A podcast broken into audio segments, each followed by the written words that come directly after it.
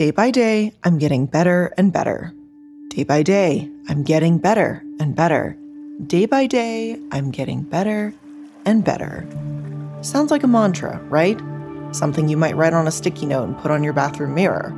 It sort of is, and this is called self induced conscious autosuggestion. And that's just a fancy long term for a mantra, if we're being honest. And you can think of it like a motivational rosary. People in the early 1900s used to repeat these words while counting mechanically on a long string with 20 knots.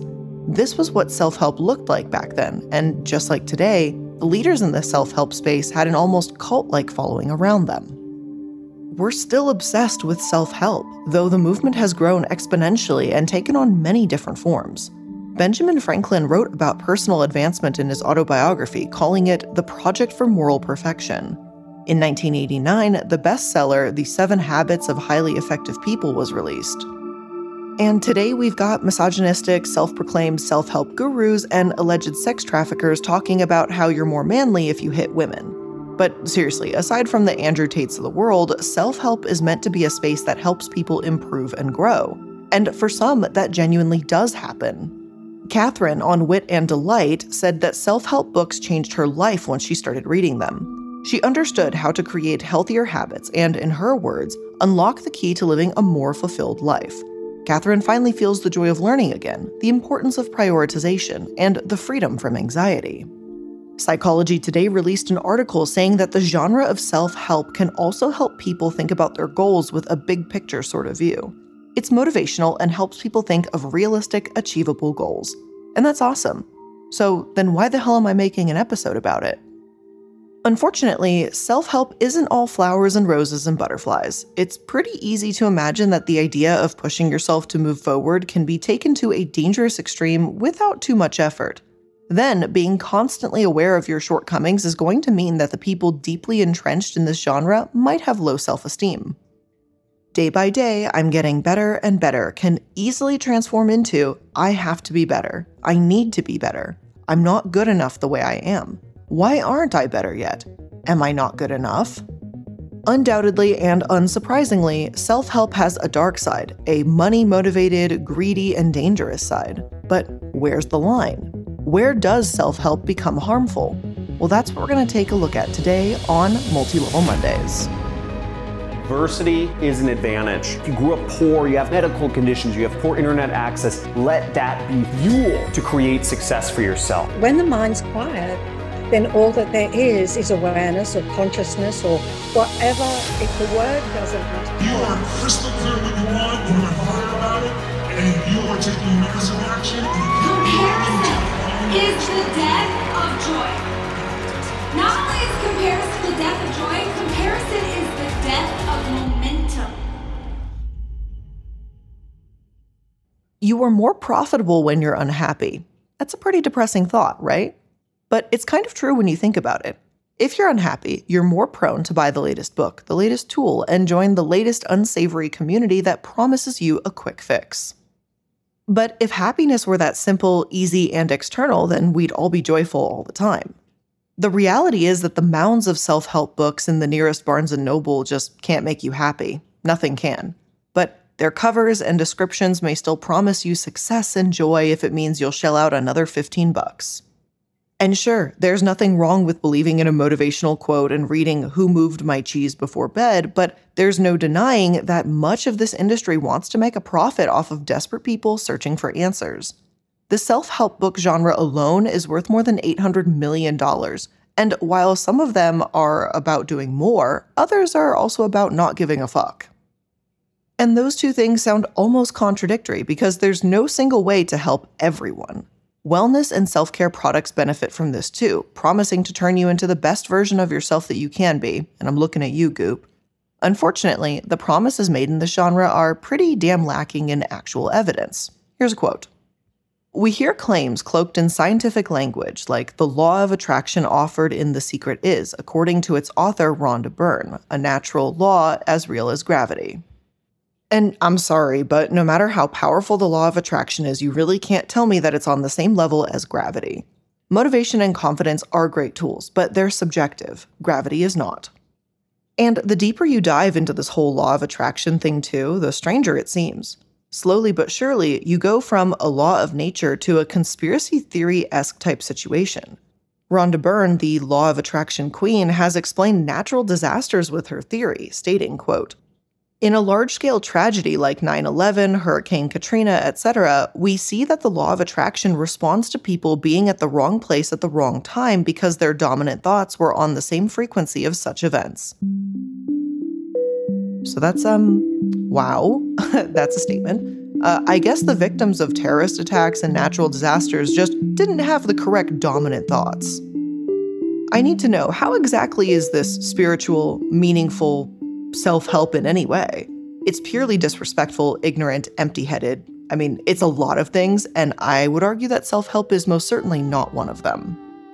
In the incredible form and human being that you are, and having the experience that you are, but from a place of knowing that you are the infinite being, that you are immortal. But as this medium author argues, as it's a totally unprovable argument, ridiculous beyond proof, you might say, it's the perfect scam, too. It makes Rhonda and her believers entirely blameless. Oh, her book didn't work for you? Well, I guess your dominant thoughts weren't on the right frequency. Maybe try to stick a radio antenna in your head to fix that. Oh, and as for the science behind self help, that can get pretty shady too. For example, one of these techniques is called the Tummo breath, and in it, you lay down and breathe rapidly until you feel lightheaded. Fairly simple. YouTube videos on being productive supposedly claim that the tingling sensation you'll feel is your seven chakras being aligned. letting go from the mouth. Three.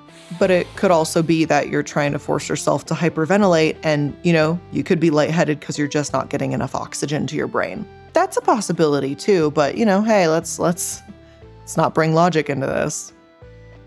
Now, I'm not saying that Tummo breathing is total bullshit. If it helps you meditate and calm down, then that's ultimately what matters at the end of the day. Studies have in fact shown that Tibetan monks can raise their body temperature with meditation, though I'm sure that these monks are probably a bit more experienced in this technique than the advice you'll see from a YouTube self help guru. Unfortunately, many of the books within this space just aren't scientifically based and probably classified as pseudoscience more than anything. In my opinion, it reminds me of a placebo effect for books. Some of your success is probably all in your mind and dependent on your confidence, but definitely not all of it. According to the Skeptical Inquirer, many self help books are like modern day oracles replacing, quote, older sources of guidance, such as organized religion. Plus, just as there are potential benefits like achieving your goals, there are some potential dangers to these communities surrounding self help too, like hopelessness, the suppression of real sources of influence over values outcomes, and an unrealistic worldview. Other studies show that people who read self help books actually have higher levels of stress hormones and are more likely to have depressive symptoms. It's like the age old question what came first, the chicken or the egg? Or in this case, the self help book or the depressive symptoms. It could be that people experiencing stress are seeking out these books, and the books aren't necessarily the cause, but at the bare minimum, the study does seem to show that the mountains of self help books aren't truly helping anything. If you want to be healthy, confident, and stable, the best approach is talking to a professional that can give you one on one advice, not generic fluffy words sold to millions. Quote, the self help content is often oversimplified and sweetened with a false sense of hope and meaningless pats on the back. This is why so many people feel they can relate to these books and feel happy while reading them. It's essentially toxic positivity. Positive thinking, optimism, hope, all of those are great things. But toxic positivity, false hope, well, that's the self help specialty. Like, I'm sorry, but you just can't simply manifest success by reading a book that's meant to entertain millions of people and not uniquely tailored to you. How insulting would it be to walk up to someone experiencing homelessness and tell them to just envision themselves in a warm bed? Like, yes, having a goal and a vision for your future is important, but let's not treat self help like some miracle cure. And frustratingly, that is how some self help books are treated. One writer on Medium, Mason Saber, said that he bought a book on quitting smoking purely because it was hailed as a miracle book. And when he wasn't able to quit, he blamed himself and felt even more like a failure.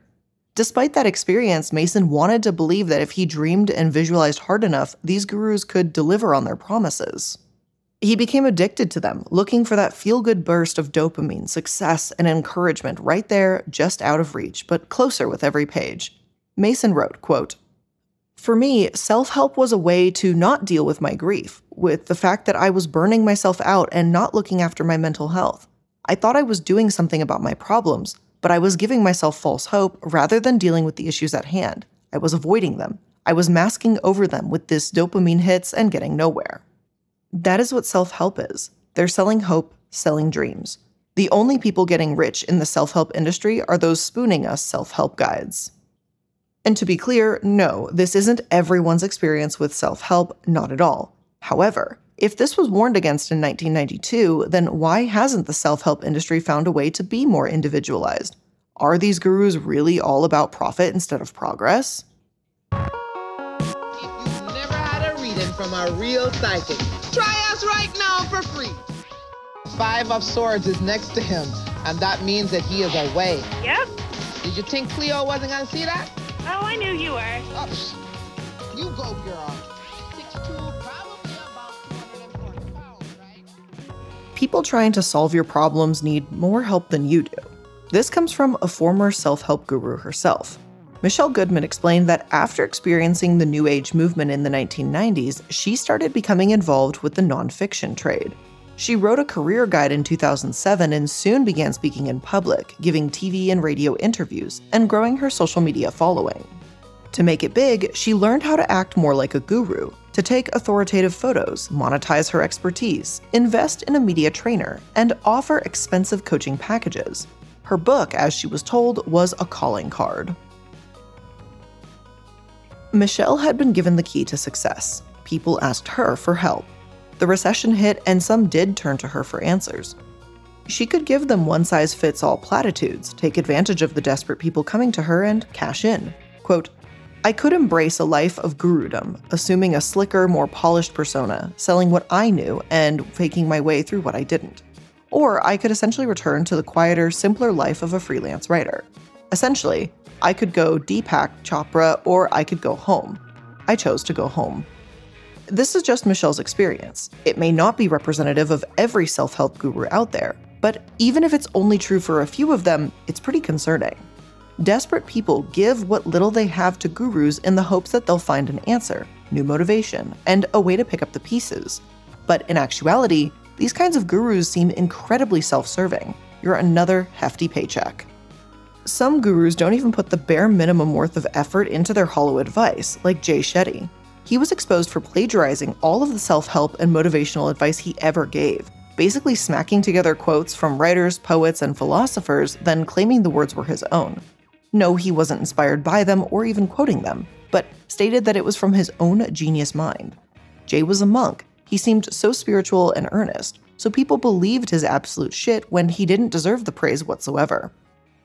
Also, even though I seriously don't like Nicole Arbour since that whole Dear Fat People video she released, I'll at least give her due credit for exposing this fraud. Wrong. I don't care if you were on Ellen. And preying on vulnerable people who need a spiritual pick me up is really fucked up. He's a bad person. The There's a whole joke about takes one to know one in here, but I'll leave it at that. Aside from what gurus offer, which is the advice mainly, there are also those that offer techniques and training that are sure to save your life. Maybe. And that's right, I can't possibly talk about self help gurus without referencing one from Goop Wim Hof. Hey guys, I'm the Iceman. very cold, no, very warm, hearted. You guys remember Wim Hof from the Goop Lab, right? I haven't spoken about him in forever, but he's also known as the Iceman. He teaches you to take deep, fast breaths and swim in ice without being affected. His YouTube channel, which has over 2 million subscribers, features a whole variety of breathing and cold exposure techniques. He also talks about his morning routine, happiness, and healing, claiming that his breathing method has helped a child with a heart condition. On the other hand, Dan Rockwell claimed to experience a seizure from these breathing methods in which you over oxygenate your blood, though he said that he may have done the method incorrectly despite being taught by a certified Wim Hof instructor. So, how legit is the science behind his breathing and cold exposure? Well, as it turns out, not very legit at all. I know, surprise, surprise. The European Council of Skeptical Organizations says that Hof is pretty careful with his claims. He won't say that his method can cure cancer, but he toes the line saying he can improve the immune system. His Wim Hof method as a whole, though, really doesn't support this. Science based medicine explains that sure, hyperventilation can reduce the body's response to inflammation, but that's about it. His guru status isn't deserved simply because he can sit in a bucket of ice for a long time. Plus, this over oxygenating thing isn't a good thing either. Quote, hyperventilation increases the exertion of carbon dioxide, but that's not a good thing. It produces a temporary state of respiratory alkalosis, an abnormal disruption of acid base homeostasis. When hyperventilation stops, the acid base balance returns to normal. If hyperventilation persists, the person will pass out and the body's normal compensatory mechanisms will be able to take over and reestablish homeostasis. Basically, yeah, you might make yourself pass out, but your body will probably say, okay, let's quit this weird over oxygenating thing and just go back to normal, okay? So, thank you for your normal breathing functions for stopping you from potentially killing yourself. This is why he advises against this method when diving, or in other situations where passing out can be fatal. According to SBM, there have been reports of death resulting from this, and while some people may find the Wim Hof method beneficial, there's not a lot of science behind it. Remember, placebos are quite powerful after all, and this sounds like one of them to me. Placebos are not always a sugar cube, just keep that in mind. There's such an abundance of quack self help gurus that listicles about their deceptions are pretty common too. Apparently, John Gray got his PhD from a diploma mill. Tony Robbins has been accused of sexual harassment and assault by nine of his followers. Deepak Chopra thinks AIDS patients only get sick because they think they will. Yoga guru John Friend ran a secret sex coven, and Mark Manson stems from the gross pickup artist world. The list goes on and on and on. Okay, so we know that the message is pretty often repeated feel good and without much substance. People teaching it are often a bit shady that could seriously take some of their own advice, but what's the actual harm of self help? Is there? Well, that's what we're going to take a look at right after today's sponsor. Oh, and hey, do you not want these ads? Do you hate ads? I don't really like ads, but I need them to support the channel and my livelihood and my team's livelihood. But if you want to support the channel in a different way, maybe consider checking out Patreon, patreon.com slash iilluminaughtii. There's a whole host of different tiers from anything from just an amazing Discord community all the way up to custom letters with a hand paw print stamp from Casper. This also includes ad-free episodes and, of course, even bonus episodes, which we're starting to revitalize Prism of the Past. If you guys remember that series by any chance, uh, we're starting to revitalize it inside the Patreon, and I think I'm going to make it a Patreon exclusive. So if you need your fix of Prism of the Past, or you know any of those other amazing tiers I just mentioned, make sure you head on over to Patreon.com/iilluminaughtii. Oh, did you hear that sound? You know what that means? It's one of the best notifications you can receive. That's the sound of another sale on Shopify, and the moment another business dream becomes a reality. Shopify is the amazing e commerce platform revolutionizing millions of businesses worldwide. Whether you're selling some amazing merch, multilevelmerch.shop, or maybe you're selling other clothing, perfume, I don't know, technology. There's many, many, many, many companies that use Shopify because it is seriously one of the easiest tools out there to get yourself started online. Shopify simplifies selling online and in person so you can focus on successfully growing your business. And Shopify covers every sales channel too, including an in person POS system and including an all in one e commerce platform. It even lets you sell across social media marketplaces like TikTok, Facebook, and Instagram. Packed with industry leading tools ready to ignite your growth, Shopify gives you complete control over your business and your brand without having to learn any new skills or design code, which is super helpful because I'm not good at that. One of my favorite parts about the Shopify platform is actually their themes. And hear me out, I know that sounds maybe lame, boring, or an obvious answer. I don't know, but just hear me out on this. Long story short, themes on Shopify are essentially how you design your store. And it's these kind of built in templates to help you start kind of adjusting and creatively changing how you want your storefront to look online. And when Shopify, when I started using them like years and years and years ago, there was only like maybe five or six themes to choose from. Now there's like 300. And this includes really amazing free templates as well as paid templates. One of my favorite ones is actually the paid template called Stiletto, I think. Maybe that's not what it's called. I, I know it's bright yellow when you're looking for it in the store. It's like neon yellow is the original template color theme. And they just add so many integrated features, and there's so many apps that can integrate in and just take your shopping experience just to the next level.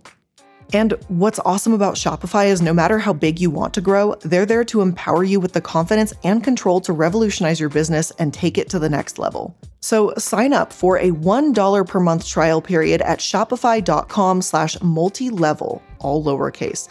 Again, go to shopify.com slash multi-level to take your business to the next level today. Again, shopify.com slash multi-level. Today's episode is also sponsored by Honey, the easy way to save when shopping on your iPhone or computer. But did you know that it also only takes a few seconds to get Honey too? Because Honey Honey, it's here to save you money. And that means if you go to add it to your laptop or iPhone right now, you could be done before this ad reads even over. And you know what else works really fast? Honey's deal finding abilities. And that's because Honey is the free shopping tool that scours the internet for promo codes and applies the best one it finds right to your cart.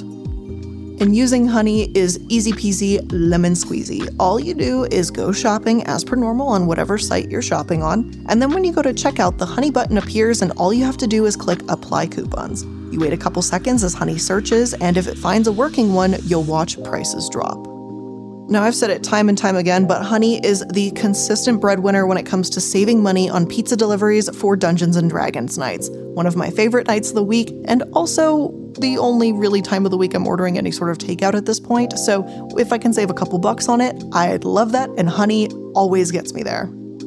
And they've saved me a variety of money depending on, you know, what coupons are available. I've saved 15%, it's given me a $20 off coupon. I recently got like a 40% off coupon, which that was bananas crazy. I don't think I'll ever get that again, but thank you. That was amazing. And it just finds it and whatever is currently available and it applies it and goes, "Hey, this one works." And you go, "Thank you," and you save money. And Honey doesn't just work on desktop, it works on your iPhone too. Just activate it on Safari on your phone and save on the go. And seriously, getting Honey only takes a couple seconds, and by getting it, you'll be doing yourself a solid and supporting the show. So get Honey for free at joinhoney.com slash MLM. That's joinhoney.com slash MLM. And I was like, you're right. I'm super freaking privileged, but also I worked my ass off to have the money to have someone come twice a week and clean my toilets. And I told her that. And then she said, well, you're unrelatable. what is it about me that made you think I want to be relatable? No, sis, literally everything I do in my life is to live a life that most people can't relate to. Most people won't work this hard. Most people won't get up at 4 a.m. Most people won't fail publicly again and again. Now, we talked a bit about this earlier, but self help really can feed feelings of inferiority. The thing is, self help doesn't really have a definitive ending. We're all a work in progress, and actual monks or gurus probably know that enlightenment isn't something that just stops. You can always be better, you can always improve, you can always learn something new. And that's something that's actually really exciting about life to me is that there's always something more to learn. You just can't learn it all in your lifetime. And to some, though, I understand that that can actually be a really terrifying, daunting thought, but maybe an assuring one too. Like every day, you can be a little bit better, a little bit more, a little bit extra, just a little bit more knowledgeable, a little bit more something. Remember that mantra from the beginning? It is absolutely true, but it's not something that should be capitalized on. And unfortunately, when it is, there's so much that can and often does go wrong. For one, if you can make yourself better every day, you can also take steps backwards too. You are to blame for your failures to flourish. Sure, we all have setbacks. Progress is not a straight line, never has been. But telling someone struggling, someone desperate, that they're entirely responsible for their failure is a pretty dangerous game, and it's not always true either. Sometimes we really are the victims of circumstances and mental or physical illnesses. If someone has severe depression and it goes untreated, imagine what may happen if they go to a guru like the ones we've discussed. Hearing you're responsible for your own success and it's your own fault for being unmotivated, I can't imagine that would be very helpful. You might just be pushing a hurt person over a ledge and making it worse.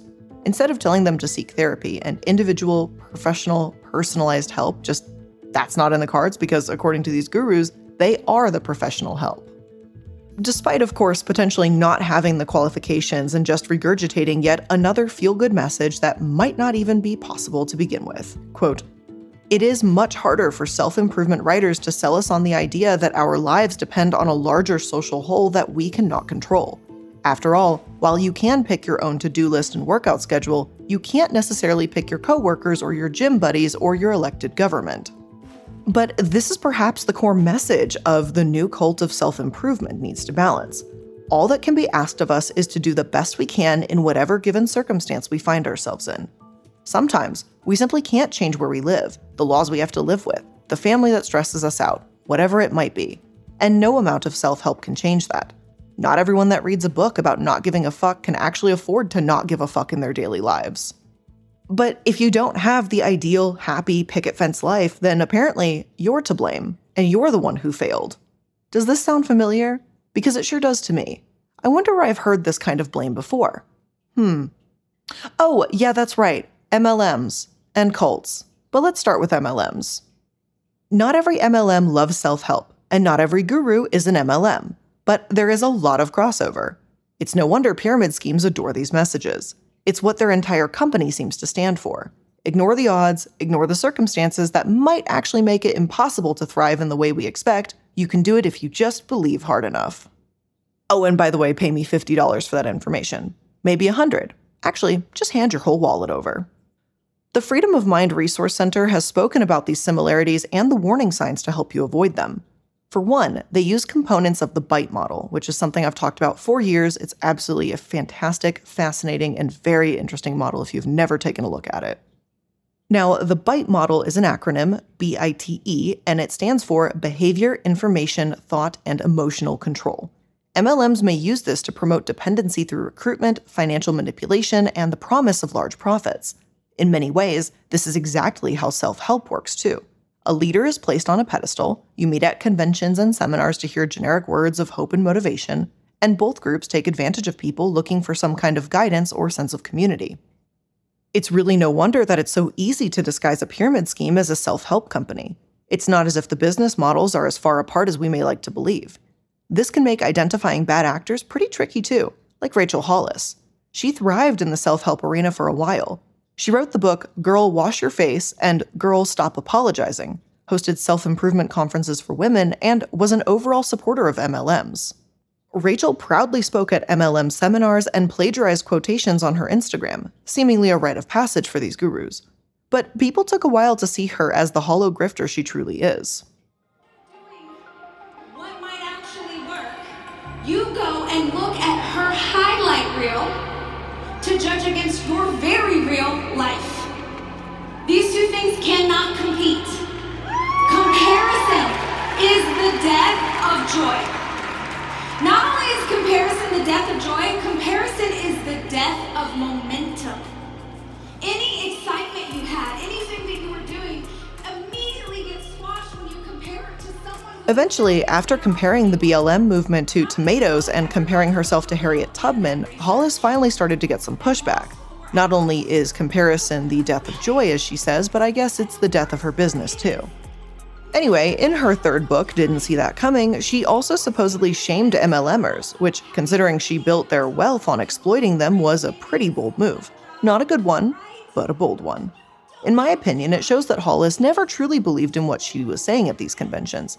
She just said what people would react to, what would make her money, what would get her hired, and that's about it.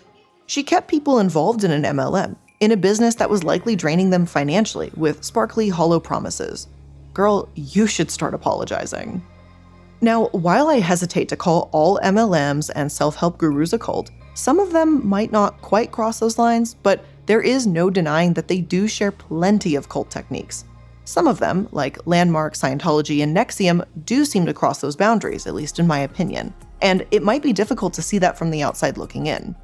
There are alarming firsthand accounts of this online.